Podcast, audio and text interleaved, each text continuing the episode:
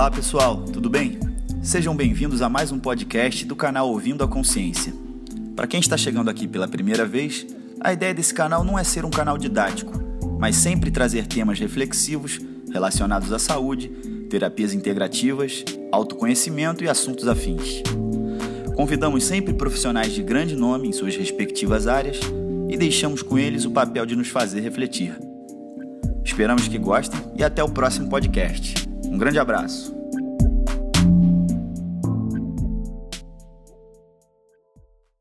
Olá, pessoal, sejam bem-vindos a mais uma gravação do nosso podcast Ouvindo a Consciência. Estamos gravando o podcast número 14 hoje. Lembrando que esse podcast está disponível na plataforma Google Podcast, Apple Podcast, Spotify e também no nosso site e aplicativo das Cinco Leis Biológicas. Hoje vamos estar conversando sobre o poder das histórias, o lugar das histórias, e convidando duas pessoas muito especiais para participar com a gente desse papo. Né? A Juliana Franklin, narradora, pesquisadora de histórias, arte terapeuta, autora do projeto Arte de Reparar Histórias, junto com Ana Gibson, uma amiga de longa data e muito bom reencontrar aí nessa oportunidade. E o Ricardo Mendes, arte terapeuta, facilitador de constelações familiares e xamanismo, oferece workshop de propósito de vida desde 2006, tem mais de 11 turmas de formação em constelação desde 2011, o qual, com muito orgulho, sou, sou discípulo de uma delas, né? e participei da turma, turma 10 do Ricardo, e não participei da turma 9, né, Ricardo? turma 9, pulei. São tantos. Ricardo também já esteve com a gente aqui outras vezes, propósito, o podcast número 5 de Propósito de Vida, podcast 9 também, todo ser vivo carrega em si uma grandeza que precisa ser revelada. Então, muito prazer em ter o Ricardo também novamente com a gente e vamos botar essa história nossa aqui em dia. É, o motivo desse convite, a gente vai começar um projeto com narração de histórias, né? e aí a ideia é que, através desse podcast, a gente pudesse introduzir o tema, falar um pouquinho sobre isso. Temos uma expert em contação de histórias, que é a Juliana. Então, Juliana, fala um pouco para a gente aí. É, e agradecer já, desde já, o quanto você topou esse projeto com a gente, a curadoria, a narração de, de algumas, vamos ter outros convidados. E um prazerzaço ter você aqui. Oi, André, oi, Ricardo. Obrigada pelo convite. Muito feliz de poder trocar sobre as histórias com vocês. É. Então, é, conta para gente um pouquinho da sua, sua, a história na sua vida aí, as histórias e esse caminho. E uhum. acho que tem muita coisa aí que a gente pode dali pegando pano para mãe. Sim. Eu comecei a trabalhar com, com as histórias de uma forma muito inusitada. Eu nunca achei que eu fosse me tornar uma contadora de histórias eu tinha uma, uma, busca por uma linguagem artística e eu nunca eu não me sentia muito encontrada em nada, embora eu amasse experimentar muitas linguagens. E eu tinha recém entrado para a faculdade de comunicação da UFRJ. Eu fui, eu estava com 19, quase 20 anos, e aí eu fui um dia assistir um balé do Grupo Corpo com meu pai no, no, no municipal. E aí, no intervalo, fui ao banheiro e aí, de repente, mal tinha uma moça que eu estava esperando né, na, na, na, cabine e saiu de dentro da cabine uma mulher alta, interessante, grande, diferente. Ela olhou para mim e falou: Você é filha da Liginha? Eu falei: Sim. E ela falou: Diz que a Ruth casou e mandou um beijo para ela. E eu falei para minha mãe. E a minha mãe me contou da Ruth. A Ruth era, é uma grande narradora, uma grande mestra das histórias, e na época ela tinha uma pesquisa muito bonita e profunda com histórias dos povos originários, dos povos indígenas do Brasil, que acontecia justamente na UFRJ, onde eu estudava, onde eu tinha recém-ingressado. E aí eu fui lá ver e, e, imediatamente eu me apaixonei já no primeiro encontro, porque eu primeiro porque eu, percebo me dei conta do quão pouco eu sabia do meu país, né? Das, dos milhares de povos com cada um com as suas especificidades e saberes, das mais de 240 línguas vivas faladas no Brasil, e fiquei muito encantada com as narrativas e com o modo sensível, que não era um antropologuês, assim, mas era, ela, é, era uma tentativa de, de traçar, de fazer relações, de desenhar uma tessitura entre as histórias, os povos e a história de cada um. E eu fiquei muito encantada não só com a linearidade é, tão diferente das histórias, com o modo como tudo se transformava na, naquelas narrativas em, em, especial, mas também eu vi a potência das narrativas, a potência criativa da, da, da criadora né, das narrativas, porque eu percebi que era uma maneira das pessoas se narrarem, das pessoas se contarem, delas contarem as próprias histórias com de uma maneira diferente, de se curarem também, de alguma maneira, e de fazer uma relação muito bonita entre aquilo que é um relato universal, que é da, da humanidade, e como que isso conversava com cada um no, no, no, no do macro para o microcosmos, né? Como que isso podia, como que essa linguagem era, era podia ser, como uma linguagem podia ser tão fértil, né? de ser, de ser de todos e ao mesmo tempo tocar cada um de uma maneira tão específica, tão especial e diferente. E aí isso foi me apaixonando e quando eu vi eu já não podia falar mais de mim sem falar das histórias. Isso me levou para um caminho da arte terapia e de fazer um trabalho terapêutico com os contos também. Foi assim. Muito legal. Que história, não conhecia essa não. Uhum. Muito bom. E Ricardo também é arte terapeuta, na sua formação de constelação que eu fiz, também tem, utiliza muitas histórias, os contos, é autor de livros.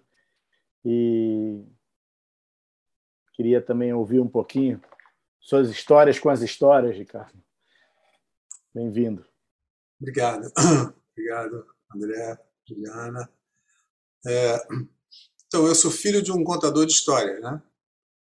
Meu pai era um, um homem que contava histórias e, e eu ouvia aquelas histórias muitas vezes. E quando a história fazia sucesso, a cada vez que ele contava novamente, a história ganhava uh, novas linhas, vamos dizer assim. É, então, eu, eu, eu no meu rigor de filho, eu, eu achava que ele estava mentindo, que ele estava inventando. E até que um dia eu ouvi o Nelson Rodrigues se, de, se definindo como um ficcionista. Aí eu falei, ai, que bom, meu pai é um ficcionista, então. é, eu me lembro de um aniversário meu aqui em casa, e que, de repente, quando eu me dei conta, estávamos num canto da sala, só os homens, e eu falei, uai, onde é que estão as mulheres todas, né? E a gente foi para uma sala em L, a gente chegou no outro canto da sala, estava meu pai rodeado de todas as mulheres, lendo a mão de uma delas, né? que ele também tinha essa, essa característica, ele lia a mão. E, então, assim, ele era um super leonino e, e contador de história. Então, acho que o meu encanto começa daí, né? E no xamanismo também a gente aprende, né? É muito interessante. Tem um livro chamado Caminho Quádruplo da Angela Zarian, com quem eu tive é, a alegria de poder aprender diretamente. É, que nesse livro ela conta que, do ponto de vista das, das culturas antigas, né? É, tem quatro indicadores sobre a nossa saúde. Então, quando a gente quando a gente dança, quando a gente canta, quando a gente é capaz de se encantar com uma história e estar bem em silêncio, significa que a gente está é, tem saúde. Quando a gente não consegue alguma dessas, é, significa que existe uma perda da alma. Então, um dos trabalhos do xamanismo é o resgate da alma, né? vem, vem daí. É de uma simplicidade, ao mesmo tempo, é de uma precisão muito grande. Né? Eu vejo no trabalho terapêutico o quanto é, as histórias ajudam a oferecer espaço para que a gente é, possa encontrar espaço da nossa humanidade também, se mover e sair dos lugares já determinados e, enfim, ser quem a gente quiser. Só isso. Legal, mais uma história que eu não conhecia, essa do seu pai. Muito bom. E para a gente tem tudo a ver com, com o conhecimento das cinco leis, né? o quanto a gente, a gente comenta, somos frutos das nossas percepções, vivemos e honramos elas, né? vivemos e morremos por nossas crenças e as nossas histórias. Né? Quantas vezes estamos presos em narrativas e histórias que nos dão uma, um lugar menos funcional no mundo e outros com narrativas e histórias que permitem alcançar coisas aparentemente inatingíveis. Né? Então, quando veio essa ideia das, das histórias e a possibilidade de, de, de narrar, uma ideia muito legal da gente poder oferecer também né, cenários, temas e, e lugares onde as pessoas que estão buscando outras percepções e novas percepções da vida, do mundo, pudessem ter uma fonte de, de outras versões, outras histórias para ela. E é muito interessante, Ju, você estava comentando das, das, propriedades terapêuticas da história, né? É, e são várias. Se puder falar um pouquinho para a gente o quanto isso pode ser trabalhado, que é fruto do seu trabalho, compartilhar um pouquinho, é muito Sim. legal. Eu me lembrei agora, é, você está falando dessas repetições, né? Eu me lembrei, eu aprendi com a Cristiana Seixas, que é uma biblioterapeuta terapeuta apaixonada por literatura, por poesia, por histórias. Ela tem um livro de, que ela fala bastante sobre o, o, trabalho dela, é muito lindo. E eu posso daqui a pouco passar as referências aqui, mas ela, eu aprendi com ela que em hebraico se usa a mesma palavra para falar doença, é, pra, a mesma palavra que, se, que diz, né, doença é círculo fechado. Isso sempre me chamou muita atenção, eu acho isso muito bonito, a imagem de um círculo fechado sem saída, algo que está se repetindo, se repetindo. E na estrutura dos contos, do conto popular, isso acontece em, em, em contos do mundo inteiro, não em, em, todos, claro, mas é muito comum a gente ver a repetição. Personagem tenta uma vez, duas vezes, três vezes, né? Normalmente na terceira vez alguma diferença acontece.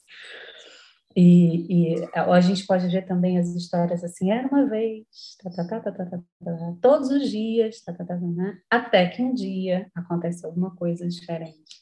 Então, as histórias sempre trazem, as histórias de tradição oral que eu estou falando, que são a minha, é, o universo em que eu trabalho, né?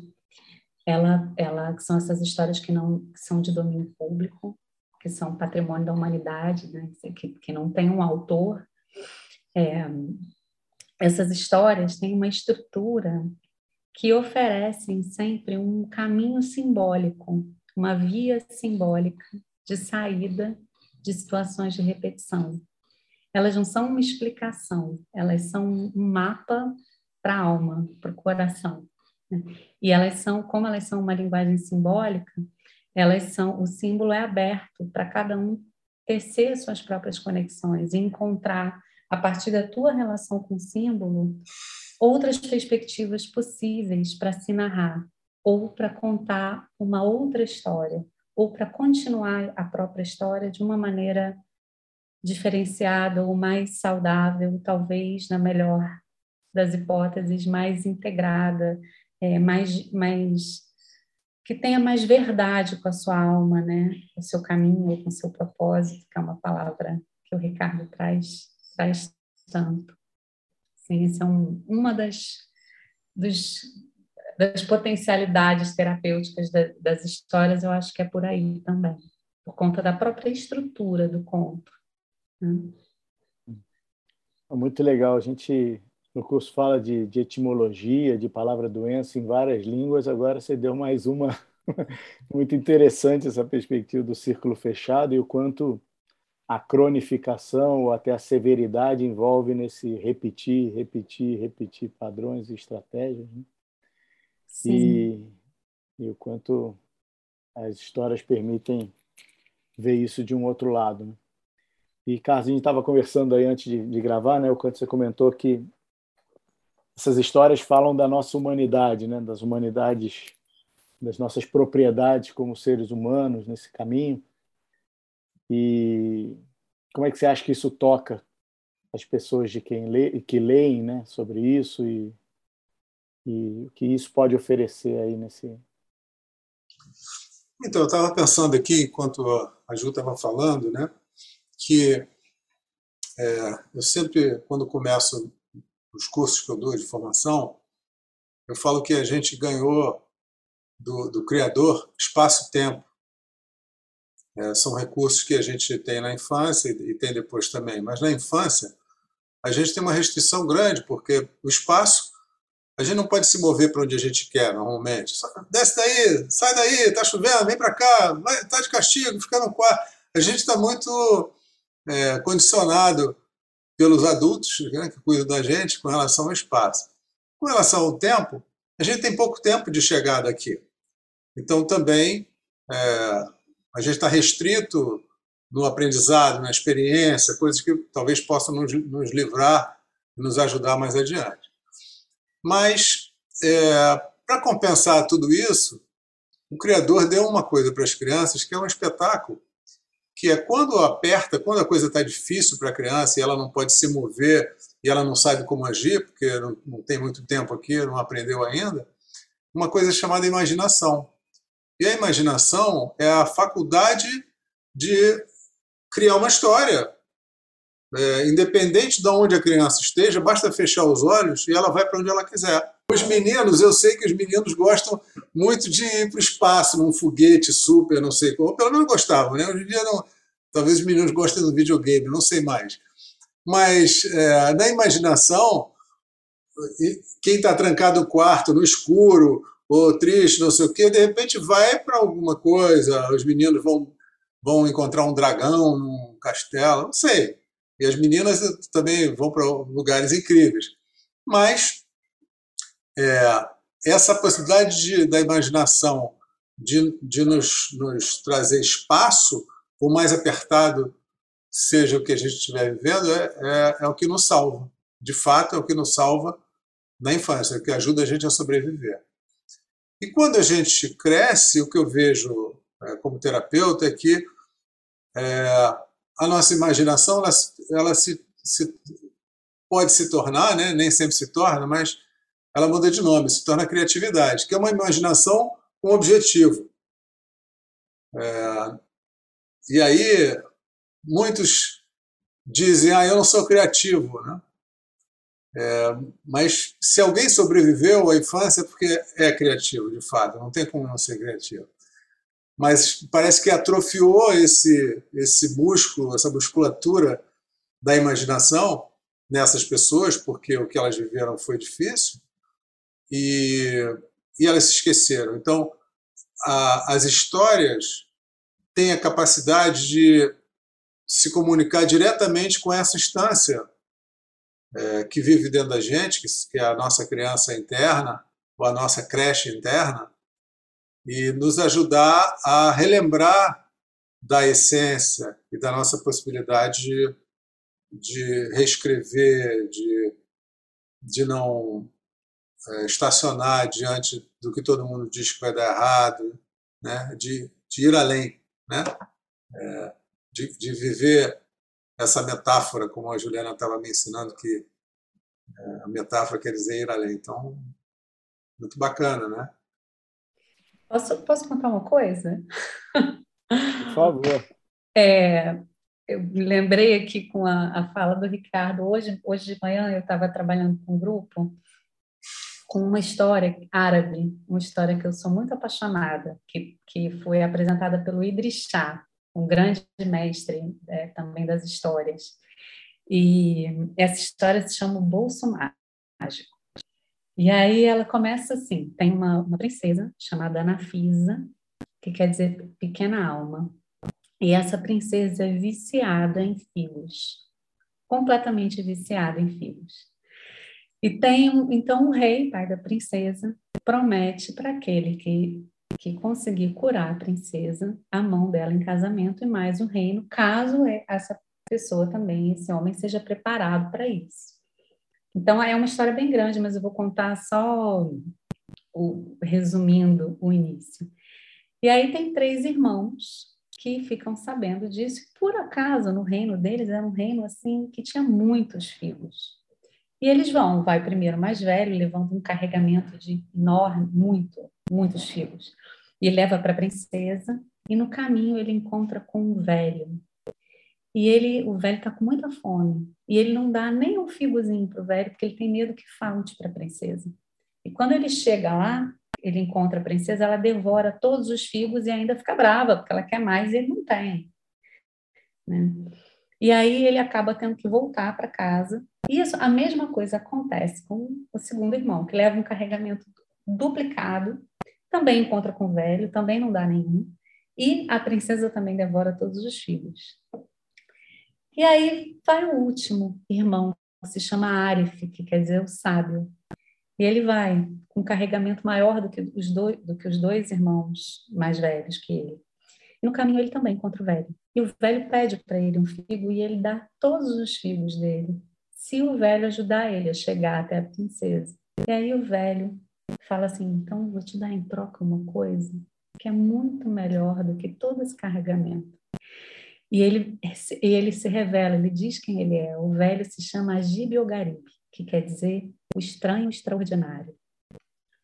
E aí o estranho extraordinário dá para o Arif uma coisa que é que é a coisa mais absolutamente simples. Ele pega um pedacinho de pano bem pequenininho e costura na roupa do Arif.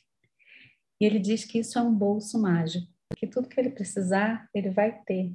Que é assim, ele, que assim que ele chegar lá, ele vai tirar um figo. E a princesa vai querer outro, e outro, e outro. E ele não vai precisar levar um carregamento. Isso acontece. De fato, o estranho extraordinário costura o bolso mágico e quando ele chega lá, ele, a princesa começa a pedir o, o figo e até que ela não aguenta mais comer. Né? Uma hora ele, ela vê que o carregamento dele é infinito, porque ele tem um bolso mágico. E ela sofria de uma compulsão.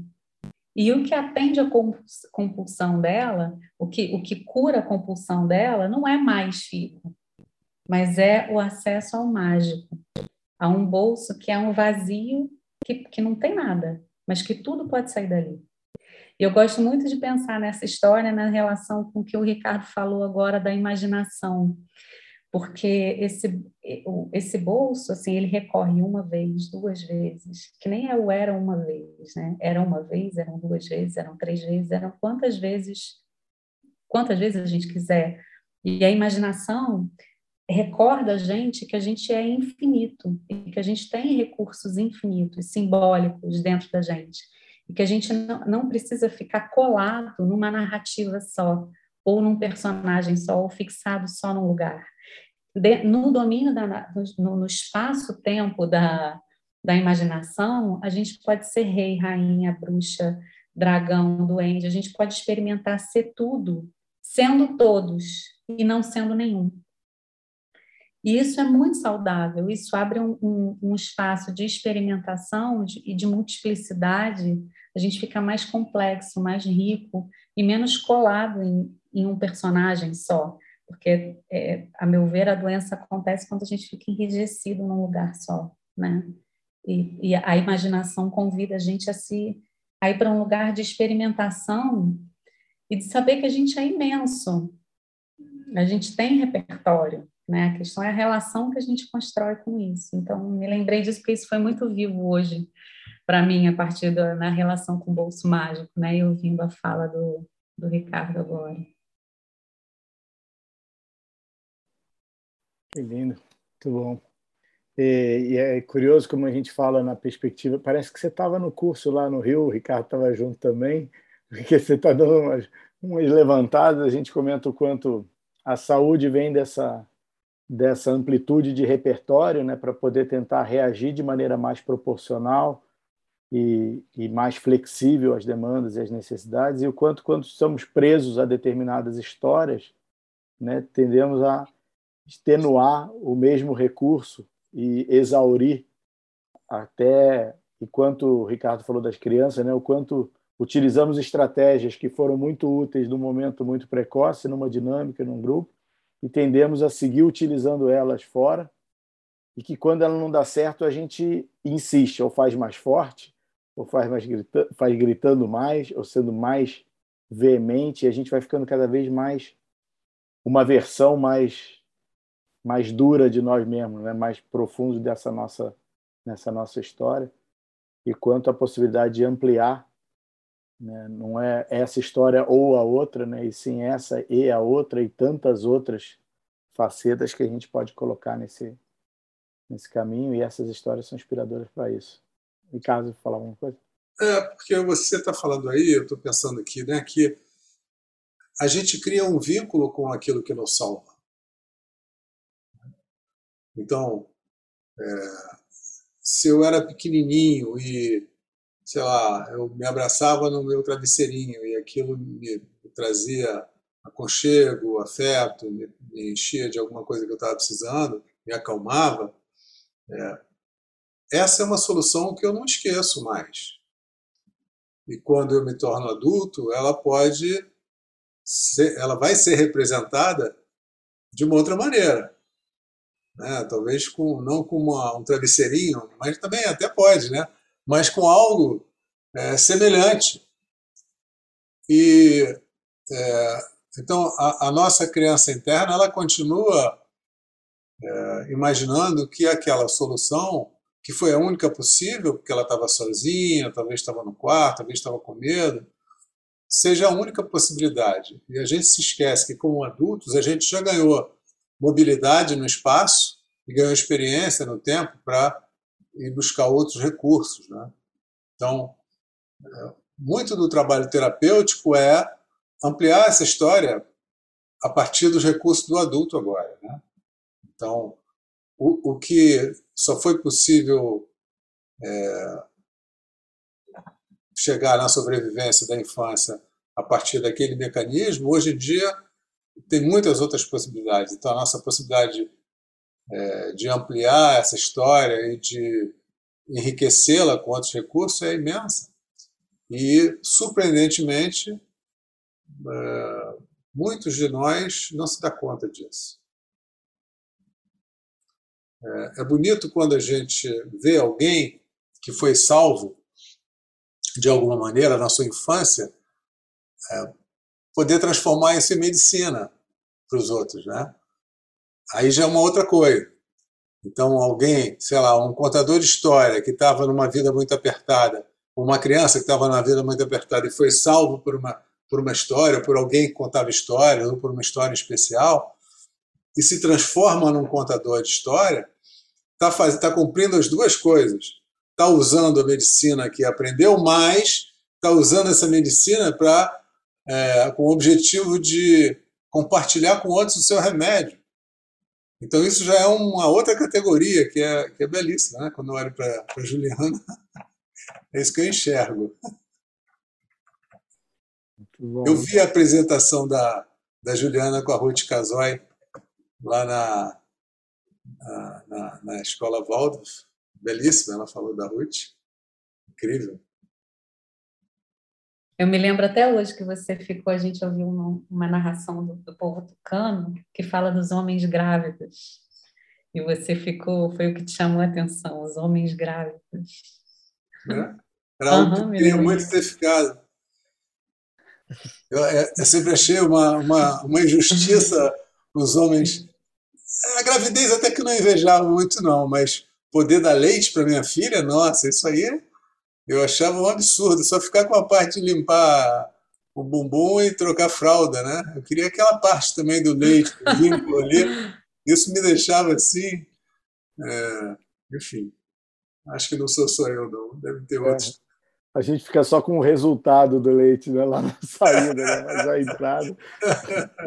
Mas é, é interessante como histórias marcam, né? Tanto nesse mundo perceptível, como a história, a Ju até hoje lembra da história que impactou o Ricardo pela história também.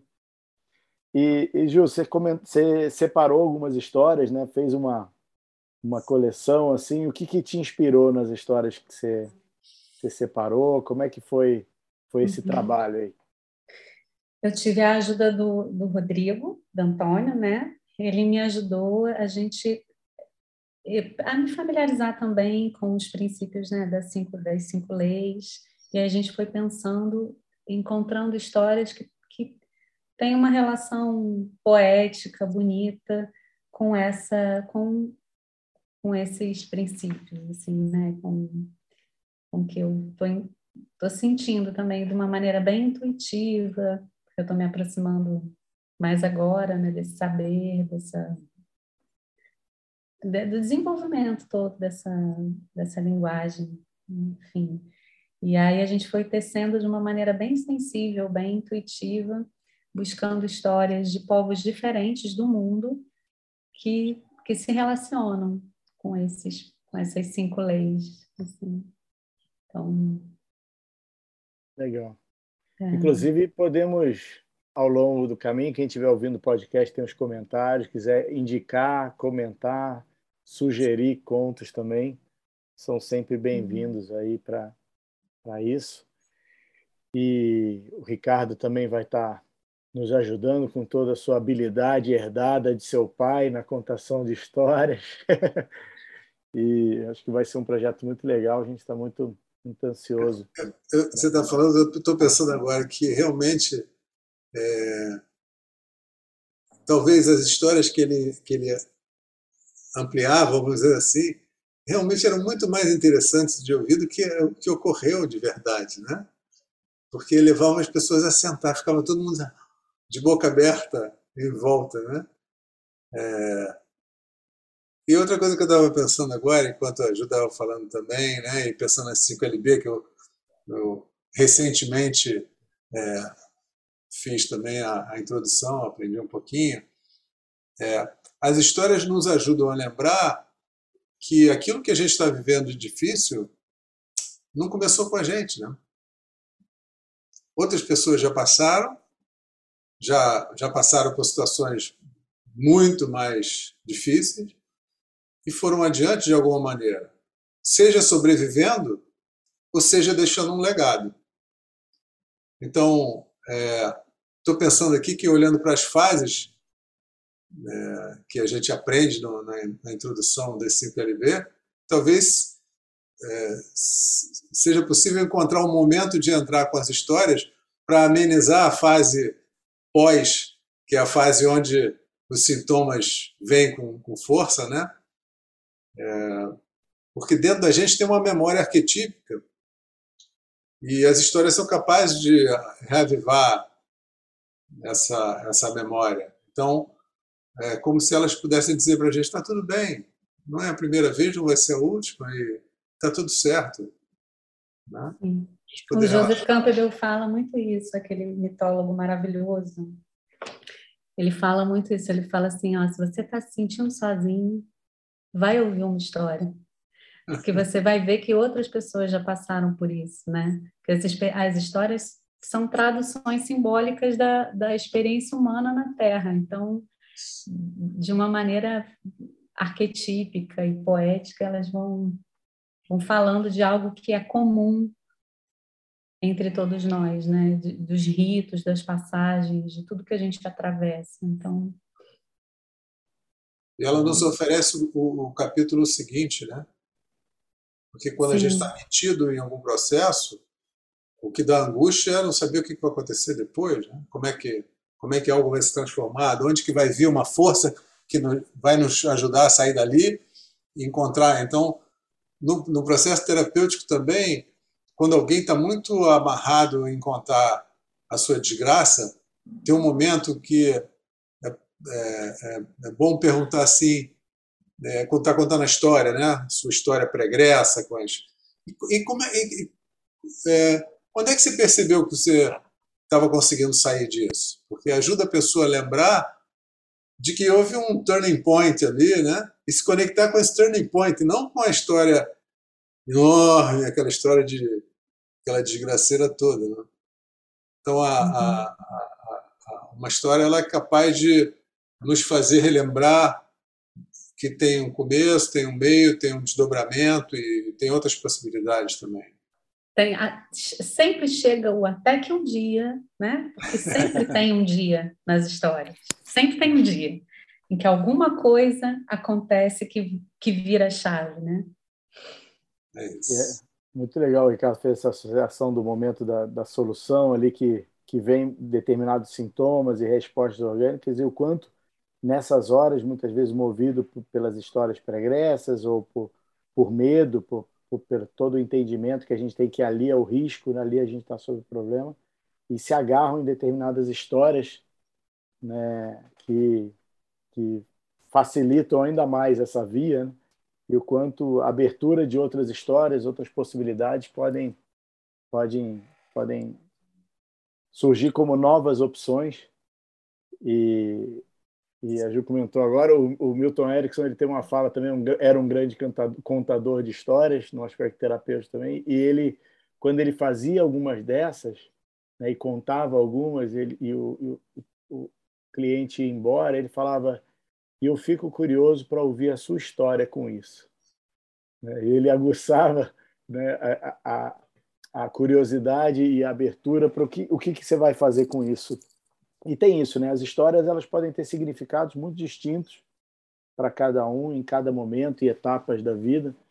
Né? E, isso é outra coisa incrível da história, né? Como ela se encaixa de acordo com, com a escuta e o ponto de vista de quem, quem a, a ver. Né? E, e, isso é muito importante, porque quem trabalha com história é sustentar isso, sustentar esse, esse, esse espaço para o outro tecer suas próprias conexões, sem, sem aquele que está levando a história, seja o terapeuta, seja o contador, dizer isso significa isso. Essa história é para isso, né? Porque aí seria o anti-remédio. a antiterapêutica, né, da, da, ia matar a história, a possibilidade da, é, a, a, possibilidade da história atuar no coração do outro. Isso, é, isso é muito importante, porque é um instrumento muito fácil de cair num lugar de colocar numa verdade única. Manipular, né? De manipular, de falar, mas é porque as histórias elas são tão ricas que elas são inclusivas elas são abertas a, inclu a incluir todas as verdades, o que é para mim, o que é para você e para você, e essa é a beleza, né? E o que é para mim hoje, inclusive, pode não ser para mim amanhã, né? E, e quem está trabalhando com essa, escolhendo essa linguagem tão fértil, precisa também estar é, tá sustentando essa abertura, né? sem, sem porque muitas vezes a gente fica angustiado em fechar um sentido, em dar um sentido logo, e às vezes essa angústia é mais de quem está, assim, mais do, do, terapeuta mesmo, até do que de quem está passando pelo, pelo, pelo processo. Enfim, então, só uma pontuação, porque isso é uma, uma questão que eu vejo que aparece muito. Hum. Nós, terapeutas, temos muito a aprender com vocês, contadores de histórias. É. O lugar do contador e o lugar do, de quem a escuta, no lugar do terapeuta, no lugar do cliente, são sempre desafiadores, né, Ricardo? Você que trabalha muito com, na formação de, de consteladores e, e esse cuidado, né, para até alinhando com o podcast que você gravou, de, de cada um ter a sua grandeza né, e a sua possibilidade de, de, de pegar aquela história e, e utilizá-la como instrumento, né? É.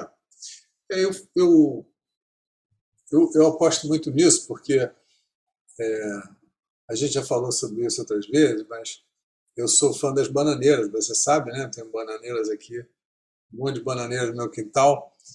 É, e as bananeiras, como outros seres é, da natureza também, é, do reino mineral também, enfim, outros do reino vegetal, do reino animal também, eles, eles cumprem o seu destino. Isso é de uma beleza incrível. E a gente, apesar de ter é, a possibilidade de escolher entre várias possibilidades, a maior parte de nós não consegue nem cumprir um destino é, criativo, né? A gente fica exprimido, passa a vida exprimido entre o medo, entre o que eu devo o que eu não devo. A nossa história é, potencial é muito mais rica do que a história real que a gente é, cumpre de fato na vida. Então, o meu fascínio por esse tema propósito de vida vem a partir daí. É, os, os povos originários eles têm clareza de que cada um de nós traz uma medicina para o mundo. Né? E, e o que eu acho mais belo é a gente poder ir buscar essa medicina. Qual é a medicina que eu trouxe? Eu preciso olhar para mim, eu preciso olhar para minhas características, para minha coragem, para o meu medo, preciso incluir tudo para ver é, onde é que está essa potência. Né? A, a vida é, é a narração da minha história. Então, é, já que eu não sou uma bananeira, que nasce e, e, o único caminho é dar um cacho de banana, né? maior, menor, mais doce, menos doce, mas é um, é um, é um caminho previsível. A gente que tem essa possibilidade de, de contar histórias únicas, a gente precisa aproveitar isso. E eu acho que a gente aproveita pouco. E me interessa trabalhar com isso, ampliar a consciência é, de por que, que a gente usa pouco a nossa possibilidade de ter uma vida criativa, de contar uma história criativa e, de fato, tomar isso como tarefa, né? uma boa tarefa. E o Justo estava comentando elas serem passadas de geração em geração. Eu estava vendo uma época um artigo falando, atribuindo ao fogo a transmissão de cultura, né? E que em dado momento, graças ao fogo, começou a, a ter as rodas e, e ficavam por mais tempo transmitindo cultura, transmitindo as suas histórias passadas para os novos.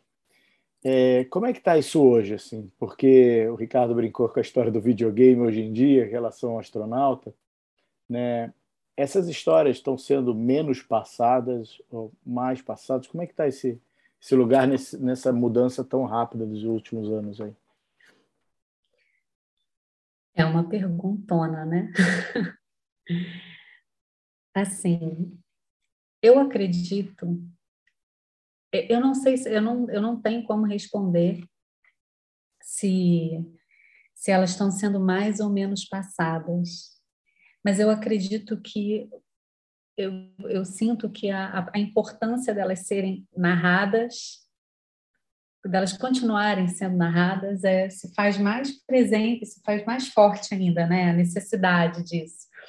Porque nas, por exemplo, como você falou da, da questão dos, dos você falou dos videogames, né, ou daquilo que é muito, a gente está num mundo muito de muita visualidade. E quando a gente conta e ouve história, a gente tem uma relação de proximidade, de humanidade, que nem que de encontro, que é que tem uma qualidade muito especial de encontro. E a gente cria as próprias imagens. Isso é totalmente diferente de você receber as imagens.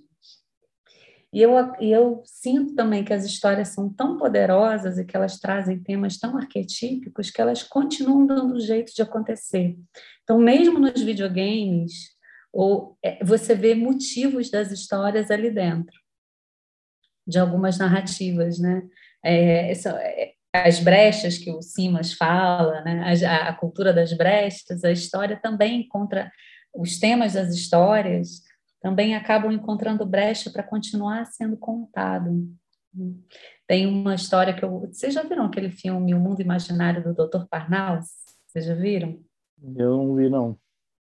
Tem uma coisa que eu gosto, uma imagem que eu gosto muito, que tem um monge, que é o Dr. Parnaus, ele é um mágico, ele medita e tal, e ele vem, se eu não me engano, ele vem de um lugar, parece que é o Tibete, alguma coisa assim, e aí o diabo ameaça ele e fala assim, eu vou fazer todos aqueles monges se calarem, porque os monges estão contando a história do universo. E o Dr. Parnell sabe que quando e é a narração dos monges contando a história do universo que faz o mundo girar. E quando eles se calarem, o mundo acaba. E aí o diabo fica ameaçando e de repente o diabo tampa a boca, ele fecha a boca dos, dos monges e os monges se calam. Só que o mundo não acaba. E aí o Dr. Parnell se dá conta do que acontece, ele começa a rir da cara do diabo e fala: é porque em algum outro lugar tem alguém contando uma história.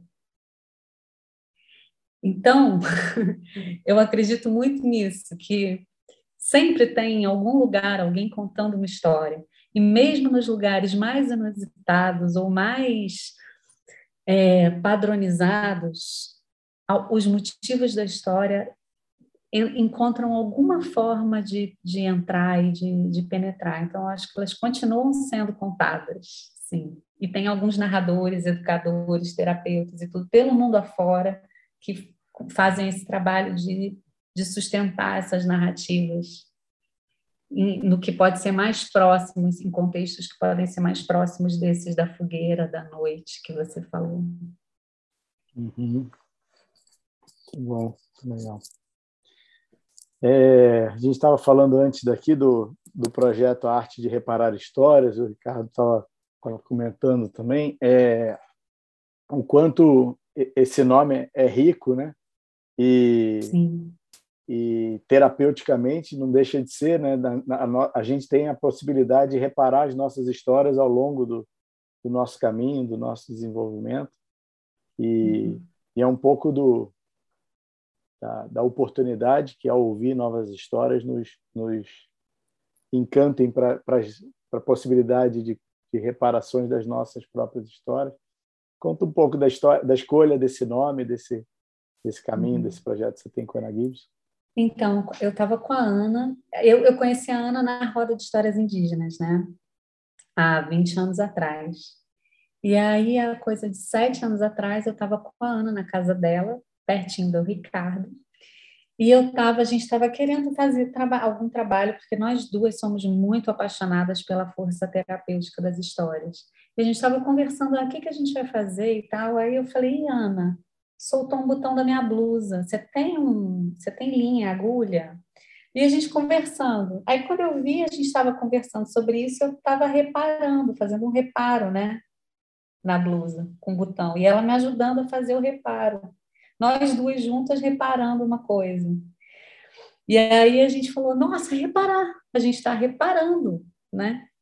E aí veio daí, porque reparar tem muitos sentidos, tem esse sentido do olhar de novo, de parar, do, a gente pode até brincar com isso, do reparar, do parar mais uma vez, do olhar de novo, do conserto, é, do cuidado, eu acho que o olhar do cuidado é o que eu mais gosto, porque ele, ele, ele ampara todos esses, assim, é um cuidado com a, com a história, com a minha história, porque toda vez que eu escolho uma história para contar, ou que eu me mobilizo por uma história que eu escuto, é porque, de alguma maneira, essa história está contando a minha história, essa história está me narrando. Eu estou me narrando através dela e ela está me curando de alguma forma. Né? Então, é o reparar em várias, em várias dobras, né? Eu adoro essa palavra. e tem muitas histórias brasileiras do interior. Tem uma que eu amo que se chama Espelho Mágico, que ele fala assim: Vamos, bota reparo nisso. Aí é, é um momento de botar reparo. É, tem essa expressão no interior do Brasil, que é a coisa mais linda, né? Botar reparo. A palavra respeito também, a origem da palavra respeito em latim é olhar outra vez. Bonito. O Ricardo, no percurso dele nas 11 turmas, também ajudou muito a, a costurar botões, aí, a, a reparar histórias, né, Ricardo? E e esse caminho do propósito também tem, tem tudo a ver com isso. Né? É, nas turmas, o que eu percebi é que é, eu, quando comecei a dar a formação, eu tinha me formado em constelação quatro anos antes, né? E foi uma, era uma responsabilidade, eu queria fazer da melhor maneira. E, e abri uma turma exclusiva para terapeutas, psicólogos, né? E, e fiquei alguns anos então, trabalhando muito conteúdo, com essa preocupação do conteúdo, até que eu comecei a perceber que algumas pessoas espontaneamente passaram por um processo de transformação pessoal incrível. Né? Eu sempre cito uma é, que, né, no primeiro módulo, ela perguntava tudo da cabeça e queria saber, mas por quê, mas por quê, mas por quê? E no último módulo, ela veio, ela estava com a peninha já no, peninha no, na orelha, é, mudou de emprego, fazendo outras coisas. Então, era outra pessoa completamente diferente. E eu pensava assim, gente, como é que é, eu, não, eu não tive intenção nenhuma e ela conseguiu fazer uma transformação tão profunda, né? E a partir da, da quinta turma eu comecei a chamar de transformação, não de formação mais, porque aí eu passei a colocar uma intenção é, de apoiar quem quisesse né, nesse processo de transformação pessoal, de recontar a sua lenda pessoal, de reescrever a sua lenda pessoal. Né? É, vocês estavam falando aí, eu estava pensando que a, a questão da reparação ela precisa ser entendida porque quando a gente se queixa e a gente se queixa da história do que aconteceu, não tem como mudar os fatos, né? Mas tem como a gente olhar aquilo tudo de uma perspectiva diferente.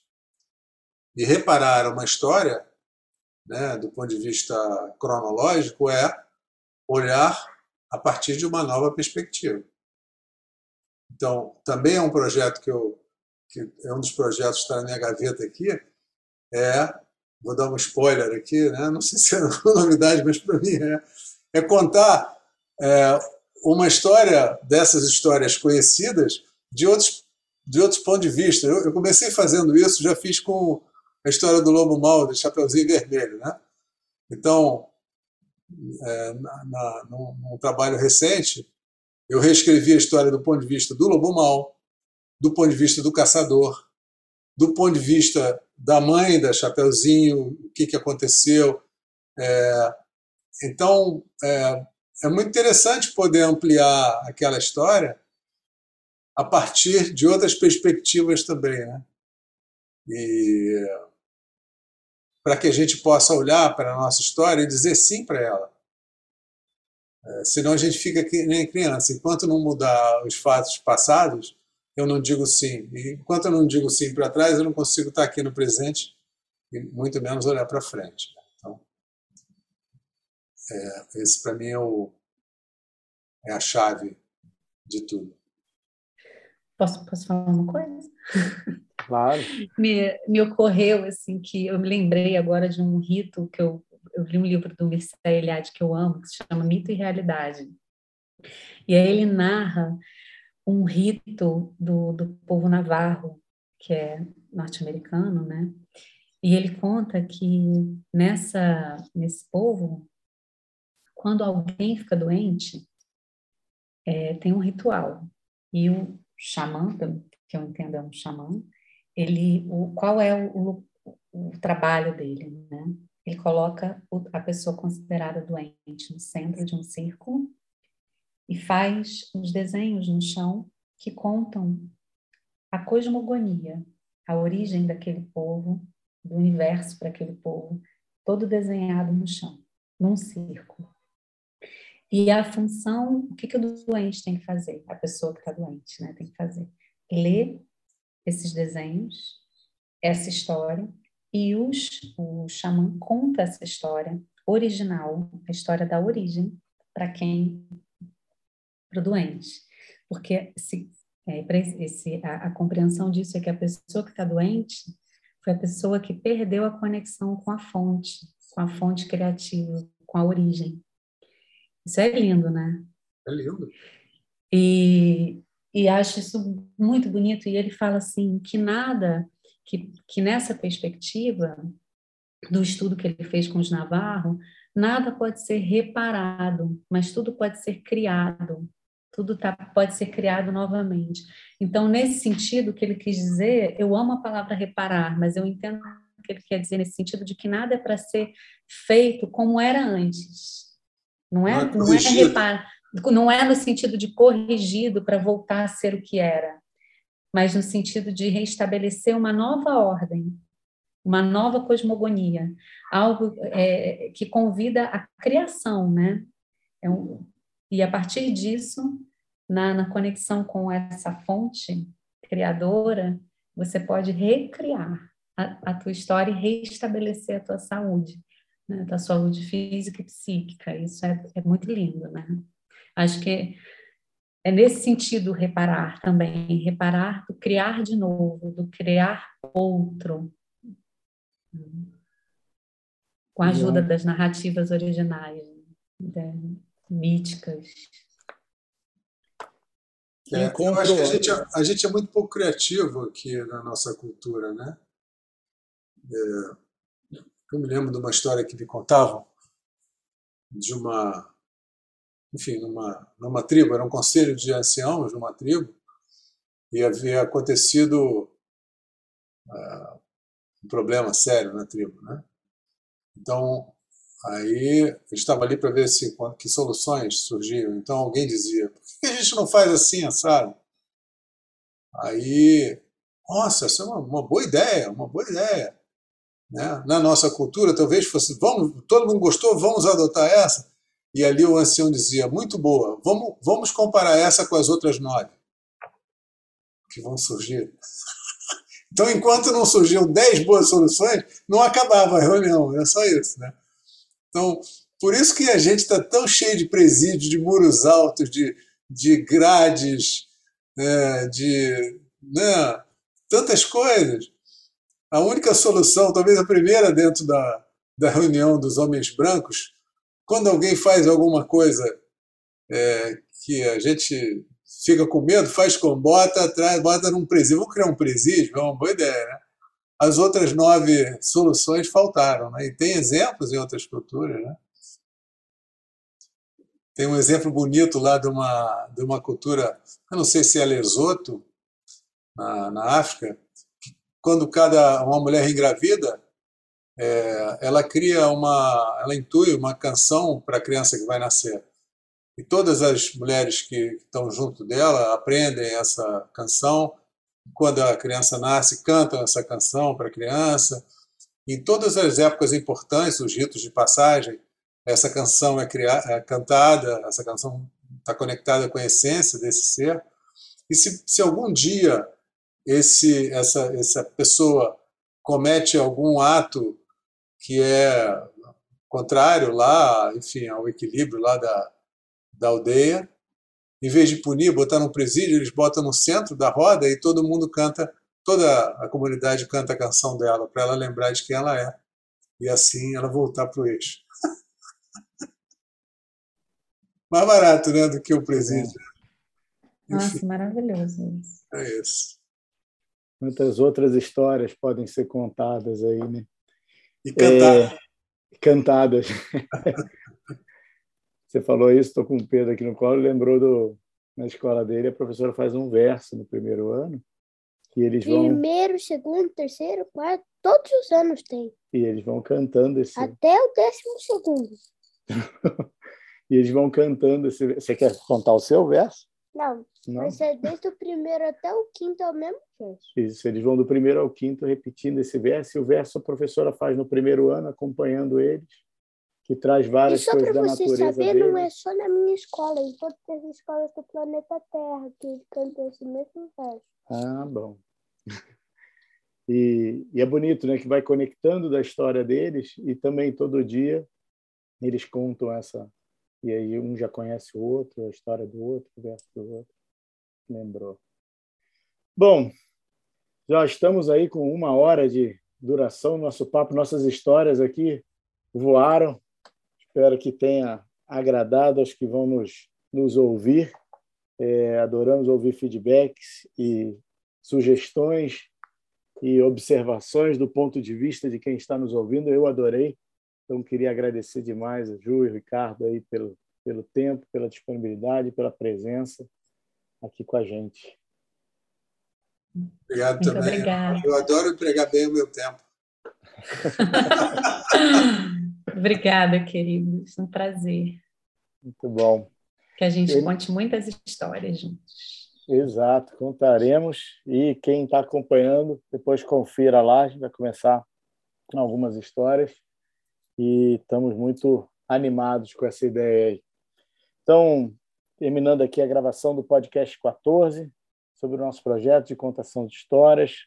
Estava com a Juliana Franklin, narradora, pesquisadora de histórias, arte terapeutas, arte terapeuta e autora do projeto A Arte de Reparar Histórias, junto com a Ana Gibson.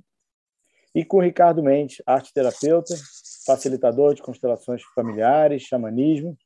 Desde 2006 oferece workshop na área de propósito de vida e tem mais de 11 turmas de constelação familiar desde 2011. Dois podcasts com a gente, podcast 5 e 9.